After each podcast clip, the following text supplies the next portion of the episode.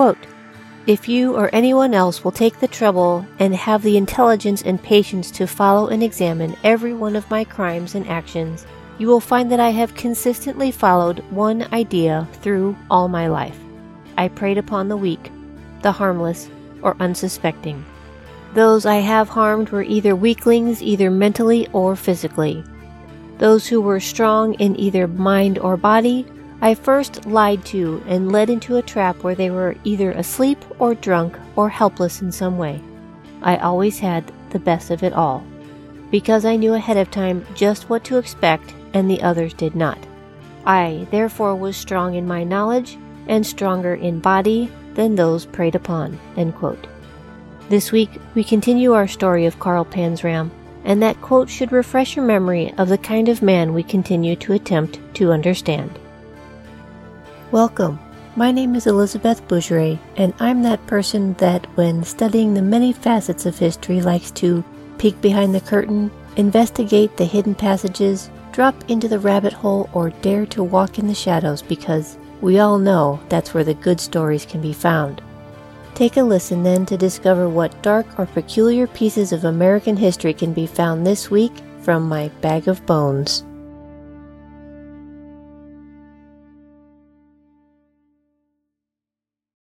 This is part two of the Carl Panzram story, The Making of a Psychopath. If you missed last week's episode, you might want to swing back around to that one first. But for a quick recap, I begin with the content warnings. Our boy does not get any more polite in this second half of his life, so be warned. This episode does contain graphic and disturbing content. Last week we left off with Carl Panzram serving time in Oregon's state penitentiary. He's just become an accessory to murder before the fact. He riled up the inmates and burned down whatever he could. Otto Hooker, which he described as a simple man, made his escape under Carl's encouraging. Hooker would end up shooting Warden Henry Minto in the face, killing him instantly. He ran and ended up trapped in an abandoned building. The police had him cornered and told him to come out. When Hooker exited the building, he made a sweeping motion with his hand and was shot, assuming that he was armed. He was killed instantly. He did not have a weapon. Both Harry and John Minto had applied for the warden position in 1915, but when the field was narrowed down to just Harry and himself, John withdrew in favor of his brother. John Minto took the position three days after his brother's murder. Even though the state of Oregon had banned the use of flogging, water torture, electric shock, and the snorting pole, many of these forms of punishment continued to go on. There was little to no accountability as to what went on behind prison walls until the prisoners started escaping. Solitary confinement, or sometimes called the bullpen, was used to separate inmates from one another. The bull ring, which is the chain link fence inside the prison yard, this was used to make a small number of inmates walk around and around and around the circle without stopping or pausing, or if they stopped, the guards would have permission to shoot. They would also handcuff prisoners to the door. In other prisons, this was called the bull ring. They would cuff them high so they had to stand, sometimes just barely by their toes. It was only supposed to be used for a maximum of eight hours, but most times the guards forgot their watches.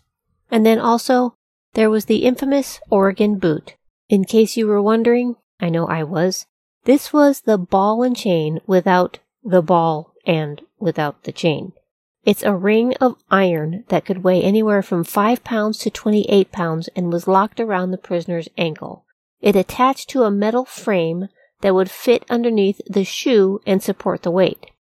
These were only worn on one leg and would cause long-term damage to the prisoner, and the short-term damage would be the skin lesions that would commonly get infected. But it did apparently help to keep prison breaks to a minimum. The inmate was able to walk wearing the boot, but running was nearly impossible. The boot was still in use all the way up until 1939. The guards Minto staffed at the prison were as rough and vicious in many respects as the incarcerated men themselves. The disciplinary records show inmates were forced to stand anywhere from 4 to 24 hours. Isolation, however, was the most effective method for enforcing discipline. Quote, unruly prisoners after a short period of confinement here soon see the folly of disobedience and promise conformance to prison rules, The new warden, John Minto, had his hands full. Like his brother, Minto attempted to enforce strict discipline and frequently employed flogging and hosing as a form of punishment. From our last episode, Panzram is healing from his water torture, being chained to the bull ring wall and assaulted with a high pressure hose until he thought he was drowning. His eyes and ears were swollen, and his skin was raw. The governor of Oregon found out about the prison brutality and sent a three man commission to investigate. The investigative commission witnessed the prisoner's infirmed state and confirmed the reports and denounced the brutal practices. Quote, when Panzram sensed the let up, he banged his bucket all night long on his cell door and shouted curses at the guards. When the other inmates realized that retaliation was not forthcoming, they joined him. Not long after, John Minto no longer worked at the prison. Resigned, fired, either way, he was gone, and the prison needed a replacement. In 1916, Charles A. Murphy came to the Oregon State Penitentiary. According to Joseph Leahy in his paper From a Cycle of Crisis, quote, before Murphy's arrival, the prison was riddled with distrust, jealousy, suspicion, and vindictiveness. Changes under Murphy were rapid. He broke through the hard crust of the system and cleared the atmosphere of the prison poison. That summer of 1917, however, will be long remembered by the inmates for the privileges enjoyed and the general all-around prosperity of this institution. Under the Murphy administration, the bull ring was removed entirely and a new policy of discipline was introduced. It was a radical change from the past. The public, staff, and prisoners were shocked. Carl would recall, quote, there was no religion about him and no brutality. Those who wanted religion could have it. There was no punishment of any kind except one, and that was to be locked in a cell, given a bed to sleep on, three meals a day, plenty of books to read, and exercised twice each day. Leahy adds, quote, Murphy had seen that the traditional methods of achieving prison stability had not been effective. He abolished virtually every harsh punishment and established KP, potato peeling in the kitchen as the worst punishment a rule breaker would receive. His soft approach to disciplinary policy was followed by a corresponding decline in disciplinary offenses. He hoped that leniency would have a positive effect on the inmates. It would be the first time Carl was shown kindness and respect. Murphy had told him that he didn't believe that he was as bad as everyone claimed that everyone has a good side of them. He was an idealist. He put his words to the test. He offered Carl the opportunity to go outside of the prison gates once his work was done, to wander around freely as long as he gave his word of honor to be back inside the walls by the time the head count was done at supper. Carl says, quote, I thought for a few minutes and then I gave him my word of honor that he would see me there for supper time and I would not try to escape. Even when I told him that, I had not the least intentions of keeping my word of honor. I fully intended to escape at that first chance. But something went wrong somehow.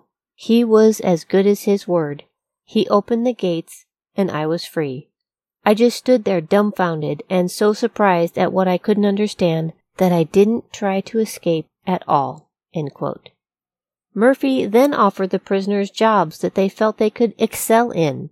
He offered them confidence. He put together a baseball team and then a band. And there, in front, leading the band, was Carl Panzram carrying a flag. He wrote, quote, I stuck it out for about seven or eight months and made no attempt to escape in any way. But then, one evening he stayed out too late because he drank too much. He says, quote, the night was warm and the moon was shining bright. A freight train was whistling down in the yards, calling to me, I figured. Anyway, I answered. I pulled out of there. He made it all the way to Eugene, Oregon, and fell back into his old survival habits. He robbed a home, got a change of clothes, a pocket full of cash, and a loaded weapon. He said that for the first time in about a week he stopped to eat and think. He said, quote, I would rather die than be brought back to the prison to face Murphy. Well, that was not an option. He found himself in a gun battle with the sheriff of the town in broad daylight. Not only did he make all the papers, but he was also sentenced to ten years back at the prison. Expecting the worst, he again was shown kindness. Quote, back at the prison, I went there. Nothing was done to me. He didn't know what to do with these unfamiliar emotions, so he fell back on what he did know escape. Quote, I made it clean. I have never been back since. I still owe 14 years there. Warden Charles A. Murphy's reform policies, however, were short lived. 58 escapes during the span of 1917 and 1918 crippled his administration. Quote, I was so full of hate that there was no room in me for such feelings as love, pity, kindness, honor, or decency. Even though the treatment he received from Warden Murphy didn't change the habits of his habitual rapist, arsonist, and thief self, it did make an impact. In his autobiography, Murphy was the only person he looked back on with respect and perhaps a bit of regret. We don't see this from him again until he meets Henry Lesser, who was his last and perhaps only friend. Hello everyone, it's time for a Bag of Bones sponsor break, and this one highlights Lume deodorant. But today, we are not talking about their amazing deodorant products. If you didn't know already, Lume also creates body wash. Makes sense, right? And you'll be happy to know that the same care that goes into the deodorant carries over to the body wash line as well. Lume's acidified body wash is clinically proven to work three times better than ordinary soap. Lume has a low pH, making it perfect for sensitive skin, and it eliminates odor in all the places, promoting healthier, softer skin. If you haven't already tried the body wash, consider using the Bag of Bones link in the show notes to give it a try. It has a money back guarantee and free shipping with any order of $25 or more. Plus, you help support an awesome podcast. Hint, hint. If you know you stink or you take showers regularly, this product is for you. Give it a try today. Click the link in the show notes. In 1919, Carl Panzram made his way to New York and, with the help of a boy, robbed a hotel to get a bankroll he was able to acquire all the documentation needed to get a seaman's identification card under the name of John O'Leary. He was able to work for the Grace Line on the ship James S. Whitney. This ship took him to Panama, and from there he managed to migrate to Peru, Chile, and then back to Panama, where he got a job for the Sinclair Company. Still not a good team player, he was fired for fighting, in which he retaliated by setting fire to the oil rig. He made his way back to the States and found work on a different oil tanker that introduced him to Glasgow, Scotland, where he managed to do a bit of jail time. From there he wandered to London, England, Paris, France, then Hamburg, Germany, before making his way back to American soil once again. By this time, he was broke. He made his way to New Haven, Connecticut, and robbed the home of William H. Taft. This was post presidency and when he was teaching law as a professor at Yale University, which is what brought his family and himself to Connecticut. Panzram stole some Liberty bonds, jewelry, and a watch that was given to Taft, and a gun, a Colt 45. This was the robbery we mentioned in the last episode he would think of as revenge of sorts for Taft sending him to Fort Leavenworth. Although I'm pretty sure he was just as surprised that it was Taft's home. Another time he would try to return and have another round, but he was caught. Sorry, getting ahead of myself. Before that can happen, Carl Panzram's criminal repertoire escalates. He takes the money and some of the items stolen to purchase a five bedroom yacht named the Akiska. He steals alcohol and luxury items from other yachts in the area, and he goes into town looking for a few sailors for hire.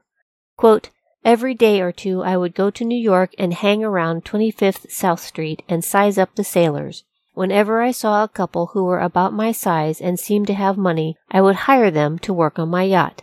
I would always promise big pay and easy work. He would buy them alcohol until he had them convinced to bring their clothes out to his yacht, and they were never seen again.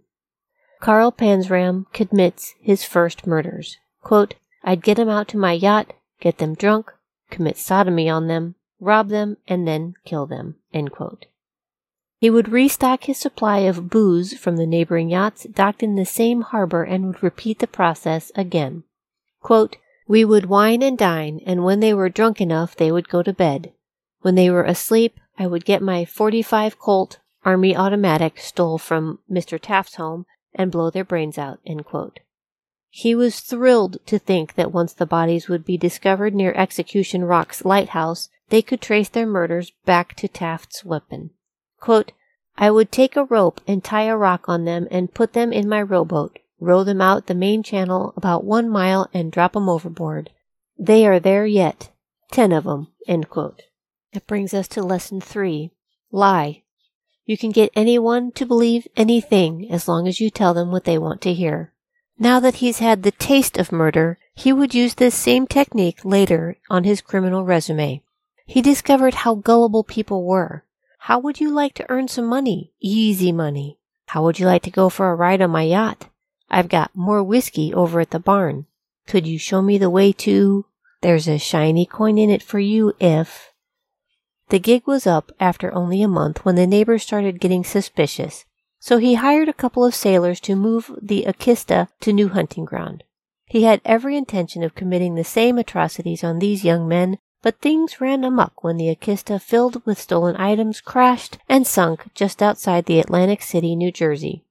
His last two victims were able to escape, none the wiser. Back on land, he managed to get some minor jail time for attempted robberies in Philadelphia, and when he posted bail, he jumped it, heading straight for Virginia. He managed to weasel his way onto a ship, rob the passengers, and escape when it landed in Europe. From Europe, somehow he made it to the Belgian Congo in Africa. He got a cruel job as a slave driver for the Sinclair Oil Company again and would purchase an 11 year old girl from her family. Still a little gun shy about being with women since his last few times he'd come away with burning diseases, he wanted to make sure he was getting a virgin. He took the child home and molested her, but didn't believe that she had been untouched. The family wouldn't give him his money back, but offered up their younger daughter of only eight. He molested her, but again didn't trust it, so he returned her as well, and instead went looking for a boy. He found one, a young boy that was his waiter, and Carl invited him back to his room with lies and sodomized him. The next day, Carl found himself without a job. The boy told his boss. Lesson 4. Don't trust anyone. Robbery, arson, rape, and now murder are his favorite things. Just don't get caught. He was turned down for passage back to the States from the U.S. Consul, and while he was trying to decide what to do, quote, a little boy about 11 or 12 years old came bumming around. He was looking for something. He found it, too. I took him out to a gravel pit about a quarter mile from the main camp. I left him there, but first I committed sodomy on him, then killed him. His brains were coming out of his ears when I left him, and he will never be any deader. Still trying to get out of the Congo, he hired a canoe to look and, I guess, hunt for crocodiles. But instead, he decided to kill the six men that rowed him out there in order to steal their canoe. So with his Luger, he shot each of them in the head and tossed them overboard to the crocodiles. Then that night his stolen canoe was stolen from him, so he really had no other alternative but to walk. He walked and walked until no one knew of him or his crimes and he could stow away on a ship bound for Portugal. He eventually made his way back to the United States by way of England and wound up back in New York. This happened over a period of three years, bringing us up to 1922. In July of this same year, he meets, sodomizes, and murders a 12 year old boy outside of Salem, Massachusetts. He opts to get a job in Yonkers, New York, where he meets a 15 year old boy named George. The boy is not repulsed by Carl and accepts the attention that he gives. He stays at that job for a few months and decides to leave, but promises that he will come back for George when he can. In summer of 1923, he steals a yacht in Rhode Island and sails it to New York. He picks up George as promised, and together they sail to Kingston, New York to make over the stolen yacht to look like his former sunken boat, which he still happens to have the paperwork for. He puts the boat up for sale, and the first bite he gets comes out to take a look at it. I guess monsters recognize monsters, and Carl knew pretty early on that the man was going to try and steal the yacht, so he shot him twice instead. This was more than young George could handle. For some reason, Carl opts to let him go, which breaks his third lesson. George goes to the police and tells him what he saw and that he was held against his will. The police catch him, confiscate his boat and all the stolen goods on it, and charge him with sodomy, burglary, robbery, and kidnapping. He was assigned an attorney, and Carl said he'd give him his boat and papers if he would get him out on bail. The lawyer took the deal. Carl happily left all the paperwork with the lawyer on his way out and skipped out to New Haven. When the lawyer tried to register his new boat, only then did he discover that it was stolen and had to give it back to the original owners. In New Haven, he lured away another boy. This time, people remembered seeing him. The boy wasn't found for several days after Carl had left town. Quote, I committed a little more sodomy on him. I tied his belt around his neck and strangled him, picked him up when he was dead, and threw his body over behind some bushes. On August 28, 1923, he breaks into a train station to loot the baggage of the travelers, and he's caught by a local policeman on watch when he sees Carl swinging an axe. He's able to knock him unconscious. Not long after he's arrested and tried for burglary, he is sentenced to five years at Sing Sing. Apparently, he was so rowdy and rambunctious that he was soon transferred to the most intense prison in America, the Clinton prison, located as close to the Canadian border while still being on the New York side as possible. This was Dannemora, New York. When none of the other prisons could break you, this is where you would be sent. Originally built in 1844 but grew quickly as the other prisons in the New York state filled. Clinton is the largest and the third oldest prison of the state. When it shifted toward maximum security status in 1887, the walls surrounding the facility were extended to 60 feet high, which still stands today. And that's in addition to the 30 feet of wall that extends underground to discourage digging. It is considered, quote, one of the most oppressive penal institutions in America, end quote. Punishments included hosing the prisoner down and putting them out in the yard in the freezing temperatures. Their bull ring consisted of hanging the prisoner high on the wall so only his toes touched the floor, and they were kept in a dark room. And the hummingbird. Around this time, the use of electricity as methods of punishment had become more widely used. The first death by electrocution had been performed in 1890 in the same state. The hummingbird allowed a high dose of pain with minimal outward blemishes. From Charles Edward Russell of the Bismarck Daily Tribune, in the article Shame on Our Prisons in December of 1910, quote, Having been stripped, the delinquent was fastened on his back in a shallow metal tank filled with water and connected with one electrode from a dynamo. The other electrode was a wet sponge. Gloved in rubber, the operator took the wet sponge and passed it slowly up and down the prisoner's bare limbs. As it went, his muscles corded into knots and he shrieked aloud until he fainted. It was made to be the last stop for the worst of the worst, and he made sure his attendance there was verified. Quote, I was only there a few months when I made a time bomb and tried to burn down the shops. As per usual, he attempts escaped. He attempted to make a ladder to climb the wall, and he makes it about halfway, but the ladder soon breaks under his weight. He falls, landing on his back on the concrete slab below. He broke both ankles, both legs, fractured his spine, and ruptured his innards. He was taken to the hospital where he lay in pain with no treatment for a week.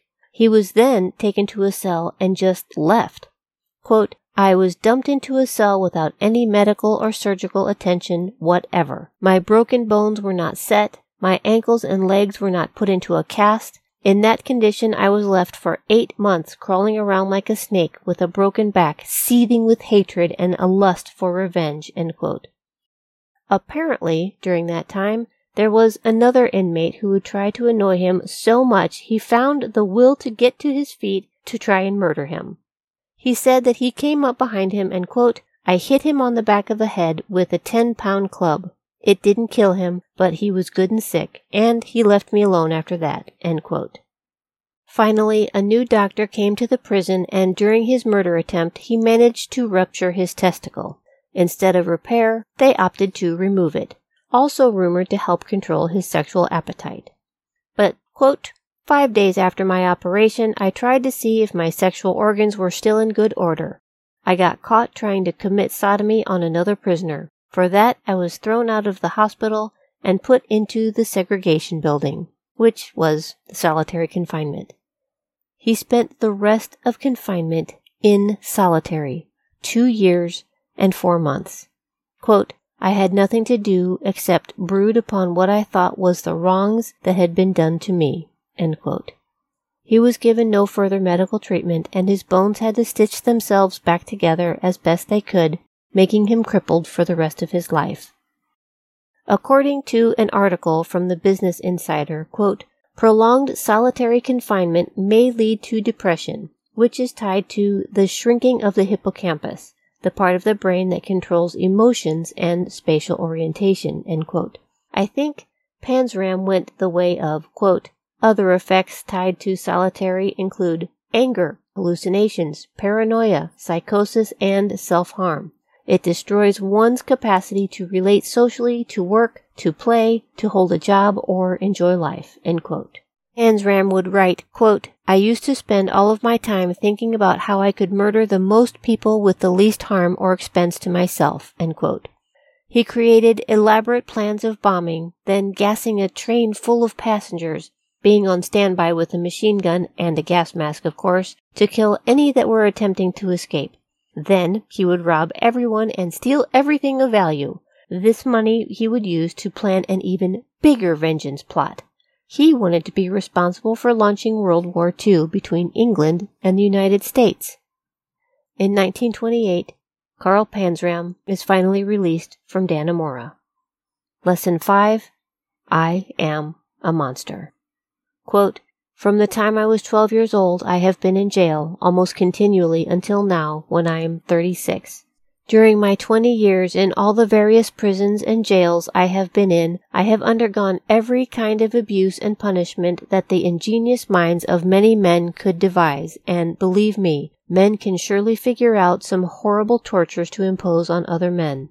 I have had the whip, the paddle, the snorting pole, the hummingbird, the hose, the jacket, chained up frontwards, backwards, bucked and gagged, spread eagled, water cured, starved, beaten, thrown into sweat boxes and half cooked, thrown into ice cold dungeon and half frozen. I have been in solitary confinement for years at a time, where I could have no privileges or pleasures of any kind. I have gone through every conceivable kind of torture that one man or body of men can impose on another man. From the front door of the prison, he made his way to civilization, and to show how his thoughtful time in prison made an impact on his life, he promptly committed several burglaries, a murder, and within two weeks he had made his way to Washington, D.C., where he committed another burglary and was caught. While on trial for burglary, he scoffed at the light sentence. He opted to represent himself in the court and proceeded to mock the institutions, and as he was removed, he shouted out claims of murder, rape, and his record of successful escapes. He shouted and stomped, saying he hated, quote, the whole human race and would like to kill every person in the world. I have been going around murdering people for the last 18 years, and I think it's time someone murders me, end quote. Maybe at first they took his ramblings as just that, but after he attempted escape, someone somewhere began to look into his bragging. During his trial, a newspaper printed, quote, In his trial on a burglary charge, Panzram declared he was waiting in the apartment which he was convicted of burglarizing for its occupants to return so he could bash their brains out. He told the police of a plan he once had in mind to kill thousands by poisoning the water of a reservoir. Panzram himself said, quote, My conscience doesn't bother me. I have no conscience. I believe the whole human race should be exterminated. The murder he committed after leaving Clinton prison was that of 14 year old paper boy in Philadelphia, Pennsylvania, Alexander Uszacke. It was quickly confirmed.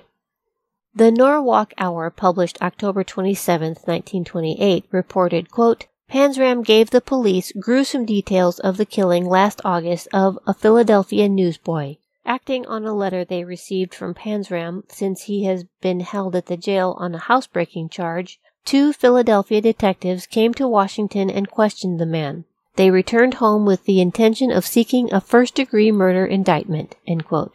And then confirmation of other murders began to emerge.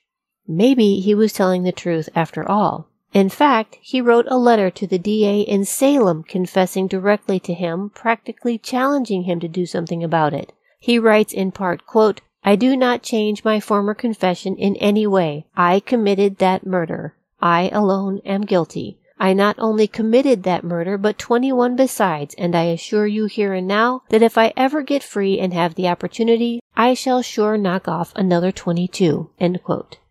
The Pittsburgh Gazette would report on November 2, 1928, quote, Two Massachusetts women identified Carl Panzram, who confessed to slaying three boys out of seven prisoners in jail yesterday, as the man they saw disappear with 12 year old Henry McMahon in the woods near Charleston, Massachusetts, six years ago. The boy's body was found there. Panzram has confessed to the murder. District Attorney Rover has announced that Panzram, former seaman, will be held here to face charges of housebreaking, although efforts are being made by New London, Connecticut, Salem, Massachusetts, and Philadelphia to have him returned for trials. Panzram confessed to murders in each city. Even Oregon raised his hand to have Carl return to them to finish out those 14 years he still owes them. I bet he laughed. Quote, I have no desire whatsoever to reform myself. My only desire is to reform people who try to reform me, and I believe that the only way to reform people is to kill them. And yet, here, he meets a most unusual prison guard, Henry Lesser. Hey everyone, it's Elizabeth Bougeret with Bag of Bones. I just need to interrupt this episode for just a quick second to make a sincere request. I've discovered that the best way to help a podcast to grow is firstly by word of mouth. If you are enjoying the Bag of Bones content, be sure to tell your friends about it. And then secondly is through our reviews. Same concept. You're telling others how much you enjoy listening to the podcast but you're reaching people that you don't even know. And with every new rating and review, the podcast platforms will then share Bag of Bones with other possible listeners. So again, if you enjoy Bag of Bones content, please share your views with others by leaving a five star rating and review that will entice others to give us a try. Thank you so much to those who have already done this, and thank you to those who are about to. Okay, okay, my time is up. Back to the show. Thank you! The entire staff of the Washington, D.C. jail was put on high alert with the addition of their newest inmate. Inside that meeting was a young 24 year old new hire, Henry Lesser. Quote, we were informed that we had a very dangerous man in our midst and to be extra careful. It was only a few hours after that Carl Panzram attempted to escape. They noticed that the bars had been tampered with, and before any serious damage could be done, they housed him in the section of the prison where the most dangerous of criminals were said to be taken, to the basement. For his attempt at escape, he was tortured, cuffed to a post, and whipped.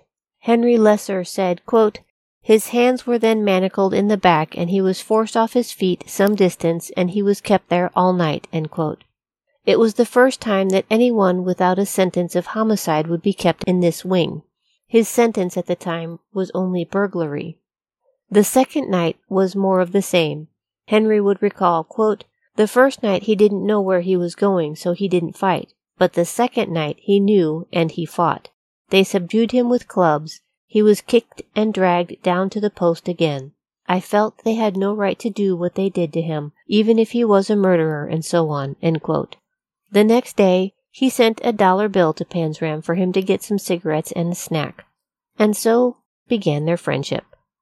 Quote, I felt he had a story to tell, and I encouraged him to write his autobiography. And after a couple of weeks of encouragement, they came up with an arrangement where Henry would sneak in paper and pencil to Carl and come back by and pick up the finished pages, tucking them into his jacket to remove them from the prison. Panzram writes, quote, I may leave here at any time for some big house, madhouse, or death house, but I don't give a damn where they put me. They won't keep me very much longer. I would kind of like to finish writing this whole business out in detail before I kick off so that I can explain my side of it even though no one ever hears or reads it except for one man. Every day he would add pages to his growing manuscript and Henry would faithfully pick them up providing him with new blank pages, and then he would take them home to his wife to have her type them up. He writes, quote, I am here now waiting to see which way the wind blows, and perhaps the electric chair, the rope, or the madhouse. It makes very little difference to me either way. The last pages he wrote while in the company of Lesser, with his confession complete, he thought he would lay his pencil down. He would discover that he was being sent to Fort Leavenworth. The sentencing came down that he would serve 25 years for burglary, but because he was such a dangerous criminal, Washington, D.C. couldn't handle him. Carl Panzram arrived at Fort Leavenworth on February 1, 1929. He was taken directly to the warden's office and calmly explained the rules of his facility. When he was finished, it is said that Carl stood up looking huge in the small office and told him his only rule. Quote, I'll kill the first man that bothers me. Side note. Prisoner number 31614. Enter Carl Panzram to Fort Leavenworth, 25 year sentence for burglary. Machine Gun Kelly, his real name George Kelly Barnes, happened to be the records clerk at the time Panzram arrived, and he also happened to misspell his last name. When I get so buried into one person's story, I forget what else is happening at that same time in history. So I find it interesting when Bag of Bones topics intersect one another. Another example, Robert Stroud, who later became known as the Birdman of Alcatraz, he also happened to be incarcerated at Leavenworth at the same time Panzram was there. He had actually begun his bird studies long before his transfer to Alcatraz. He would write about being across the aisle from Panzram. He was in cell 10 and Carl was in 13. Stroud didn't care for the man. He would write in his perfectly penned memoirs about how the men would brag about their crimes and misdeeds. Everyone's numbers would change with every retelling. Which is why I thought it was interesting that in his autobiography, he was actually very honest and forthcoming, and over the years, his claims have mostly been proven to be accurate. Quote, All my life I've been trying to figure out just what ails me and why. Not looking for the remedy or the effect. It's too late for the remedy, and I already know the effect. The only way I know to be cured is to die and get completely out of this world. All I want is to find out the reason why I am the way I am, and why I act the way I do. I've been puzzled all my life about this. Would sure like to know the answer before I leave this world. He places blame for every aspect of his life and how he turned out. He believes that society perpetuates itself by producing more criminals. Quote, all of my associates, all of my surroundings, the atmosphere of deceit, treachery, brutality, degeneracy, hypocrisy, and everything that is bad and nothing that is good. Why am I what I am? I'll tell you why.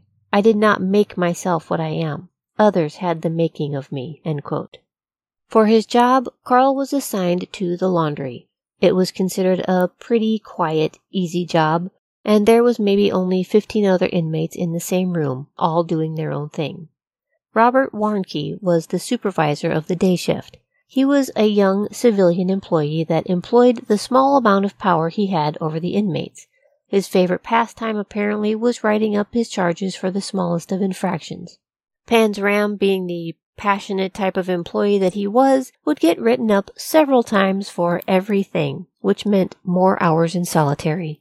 He would write to Lesser, quote, I have an easy job, not very much to do. I don't mind it much, but I am trying to get a different job where I'll be more by myself. Other convicts would regard Warnke as, quote, a brute and a bully delighting to torment his prison slaves. It was his favorite diversion to taunt Panzram about his reported quote unquote moral habits.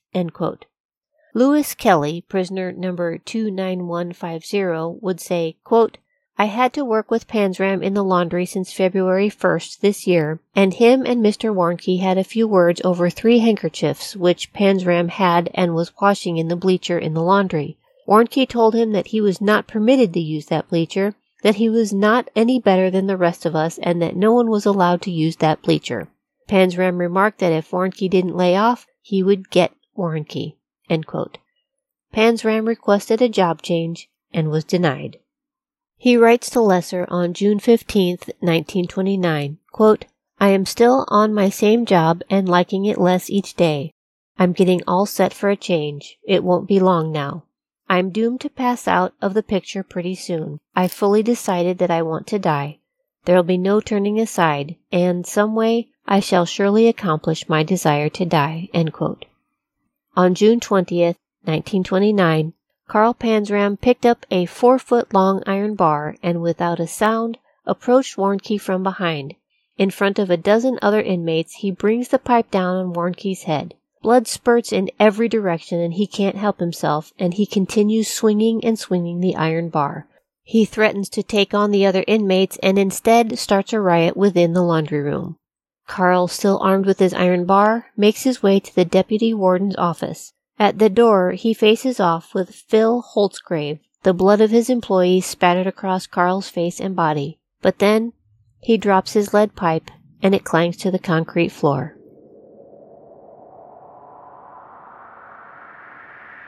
Hello, listeners. Elizabeth Bougeret here from the Bag of Bones podcast. Since Damsel in Defense has become part of the Bag of Bones team, I'm pretty sure I've become their biggest fan and customer. These tools they offer are so valuable for the world we live in today, and I just don't want anyone that's important to me to be without. So around here, it's like, you get a taser, you get a striker, you get some mace. I am giving the gift of safety for every gift this year. If you have a female in your life or you yourself need to beef up your personal security, check out our exclusive link and see what Damsel in Defense has to offer. Just a hint check out the specials they have this month, and you'll sleep better knowing your loved ones are just a little bit safer because you opted for a personal safety device instead of shoes. You can start shopping now by heading to the Bag of Bones exclusive page at www.mydamselpro.net forward slash bones. That's www.mydamselpro.net forward slash bones.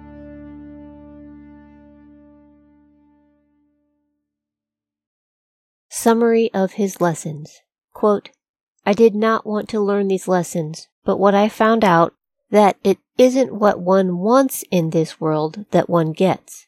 Force and might make right. Perhaps things shouldn't be that way, but that's the way they are. I learned to look at suspicion and hatred on everybody. It wasn't my fault that the teachers who gave me my instructions were the wrong kind, or that the lessons they taught me were the wrong kind. Men made me what I am today, and if men don't like what they have made me, they must put the blame where it belongs. His trial for the murder begins on April 14, 1930. He will serve as his own counsel and enter the plea of not guilty. The jury deliberated for 45 minutes after hearing the testimonies of the warden, five guards, and ten inmates, delivering the verdict of guilty. The judge would remand him back to Leavenworth until September 5th, where he would be hanged by the neck until dead. Carl would write, quote, I started out in life enjoying it and hating no one. I am winding it up now by hating the whole human race, including myself, and having no desire to live any longer. For all the misery and tortures that I have went through, I have made other men go through many times over, only worse. By April 16th, the newspapers were all abuzz about Kansas overturning their rule about execution. The International News Service writes, quote, Federal jury votes hanging in Kansas, execution of convict made mandatory, although the state bars the death penalty, from Topeka, Kansas. And the Chicago Evening American, also on April 16, 1930, prints, quote, a jury heard the evidence in the trial and returned a verdict of guilty and added a curt without mercy to their findings. In the meantime, the court ordered that the braggart murderer must be held in solitary confinement. On June 5, 1930, he would write to his only friend, quote, There's nothing I can do for you for the many favors you have done for me. Gratitude is one of the many things that has been kicked out of me, but I can and truly wish you good luck. On August 22nd, the newspaper out of Topeka, Kansas would headline, quote, Man who boasts he killed 23 to hang September 5th Arrangements have been completed today for the execution of Carl Panzram, who boasted of having killed 23 persons and professes to welcome death, whose hanging September 5th at Leavenworth Penitentiary will be the first legal execution in Kansas in 40 years. Contracts were let for the building of the scaffolding, and the hangman has been hired, officials announced. Panzram has refused to ask for executive clemency. October 31. 1929. Panzram writes, I thought I would write you a letter today because I feel pretty good just now. I feel pretty near human. For several different reasons, and here are a few. It's so long since I've been beaten or kicked around, chained up or knocked down that I've almost forgotten how it feels, but not quite. I still remember.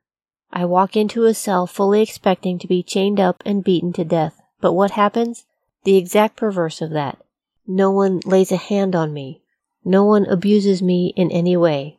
I have been in the past three or four months trying to figure it out, and I have come to the conclusions that if in the beginning I had been treated as I am now, then there wouldn't have been quite so many people in this world that would have been robbed, raped, and killed. And perhaps also, very probably, I wouldn't be where I am today. Maybe I am wrong, though. I am too dumb to know what might have been, but I'm also not so dumb that I can't see a little way into the future. Not very far, but enough to see the end of Carl Panzram.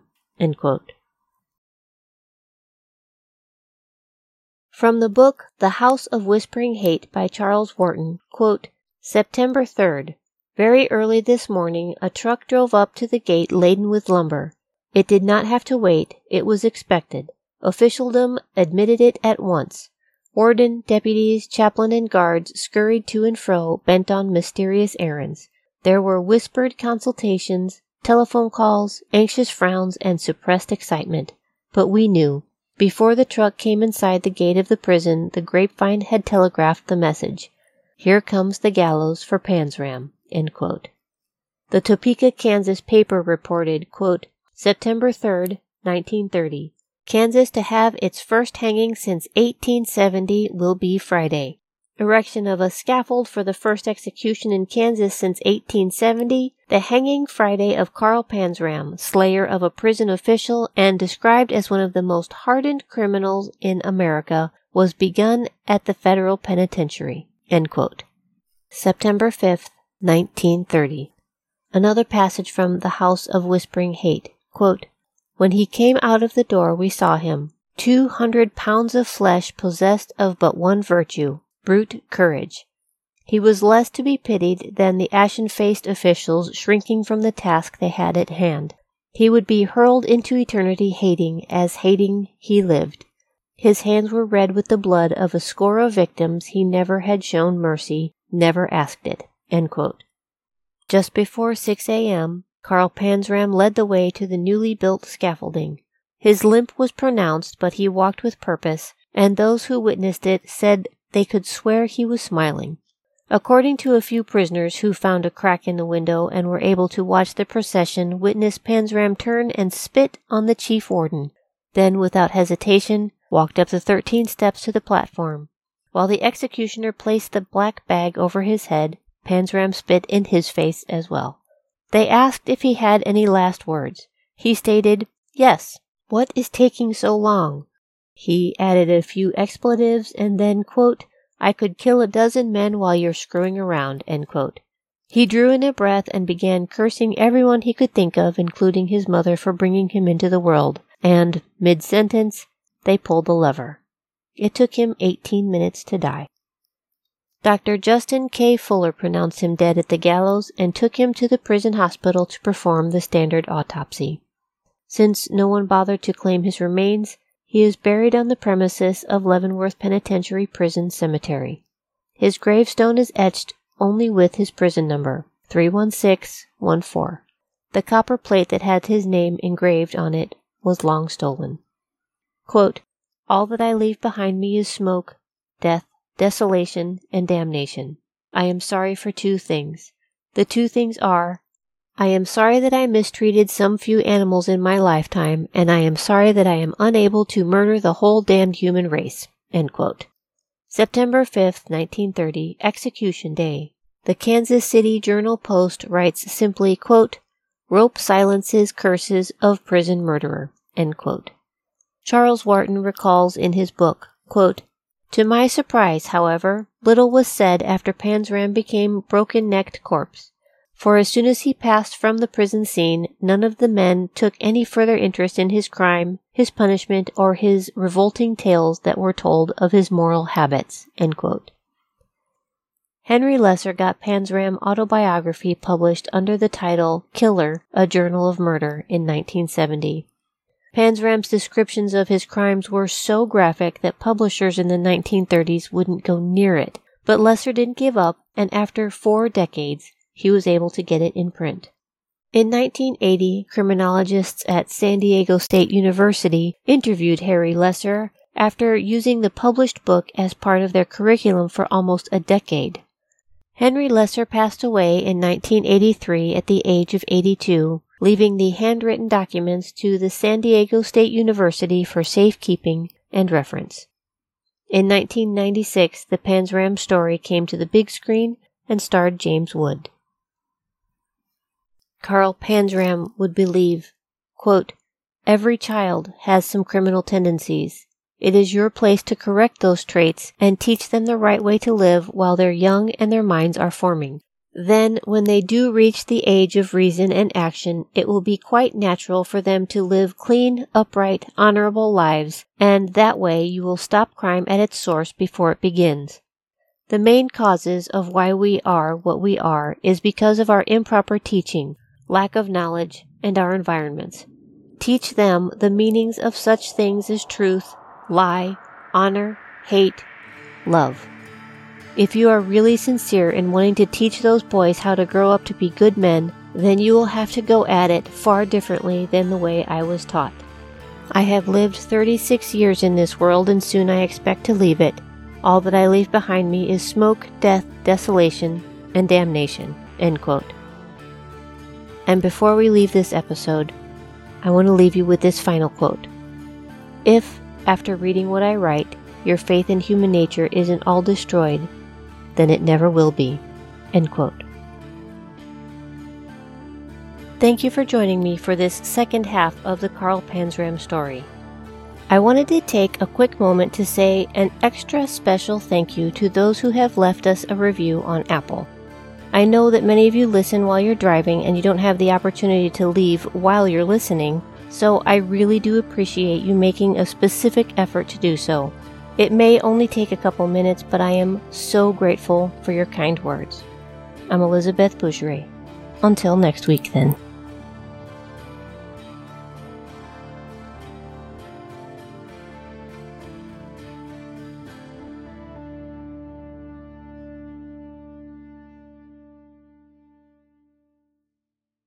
Bag of Bones is created and hosted by Elizabeth Bougeret, produced by the Ragtag Network and History Revisited, music by Johnny Reed. To learn more about the show, visit elizabethbougeret.com. For more podcasts from the Ragtag Network, visit their website at www.ragtagnetwork.com. Copyrights by Elizabeth Bougeret and DCT Enterprises.